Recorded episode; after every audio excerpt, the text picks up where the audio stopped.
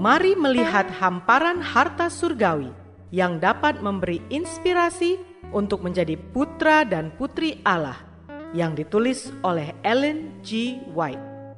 Melalui renungan pagi ini, kita akan mempelajari nasihat yang menguatkan dan memberi semangat untuk memperbaiki karakter kita. Bersama Mana Multimedia Ministry, selamat mendengarkan.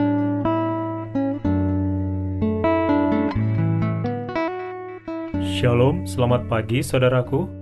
Renungan pagi kita hari ini, 8 Juli berjudul Allah memberikan roh kuasa dan kasih. Bersama saya, Johannes Ruhupati. Ayat intinya diambil dari 2 Timotius 1 ayat 7. Sebab Allah memberikan kepada kita bukan roh ketakutan, melainkan roh yang membangkitkan kekuatan, kasih, dan ketertiban. Mari kita dengarkan penjelasannya. Kita sekarang berada dalam satu masa di mana kita harus berdiri teguh bagi kebenaran.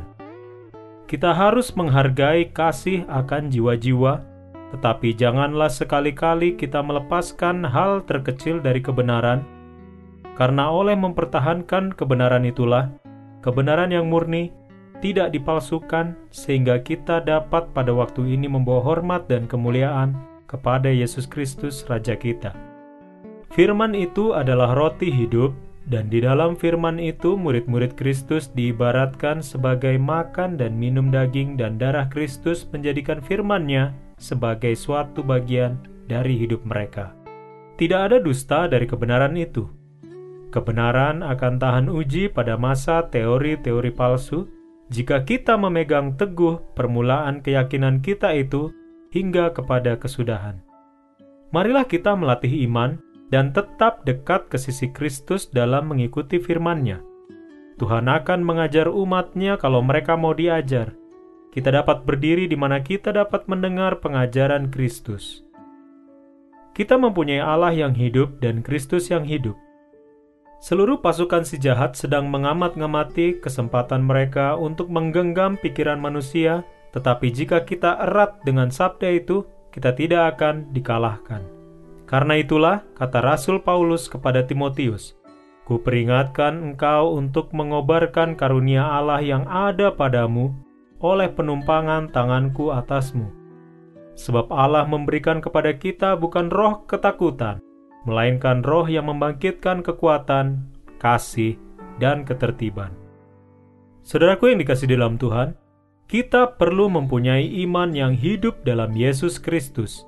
Kita perlu melatih iman agar apabila musuh itu datang seperti air bah, Tuhan akan mengangkat standar bagi kita untuk melawannya. Hati yang benar kepada Allah sering berdoa. Jangan biarkan gelombang tawar hati melanda engkau kita harus menyerahkan segala pikiran kita dengan merenungkan tabiat dan pekerjaan Allah, mengajarkan perkataan Kristus. Hendaklah engkau baik dan perkasa. Biarlah kebenaran hatimu dan ketergantunganmu yang terus-menerus pada Yesus Kristus menginspirasi kepercayaan orang lain dan meningkatkan iman serta pengharapan.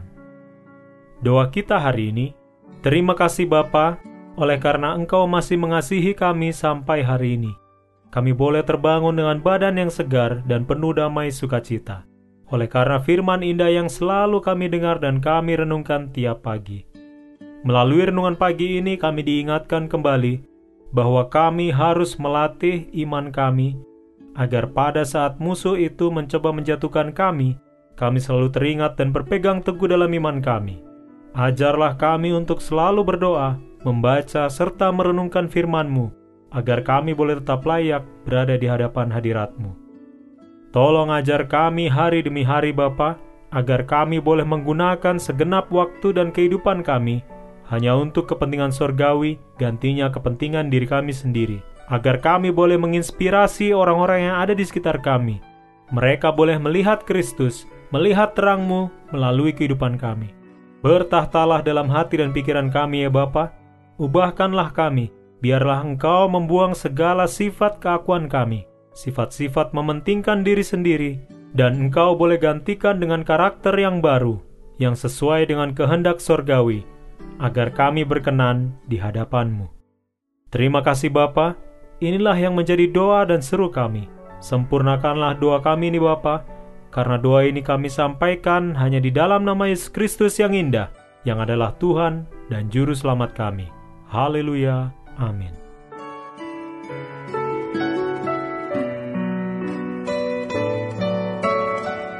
Demikianlah tadi pembahasan tentang menjadi putra dan putri Allah.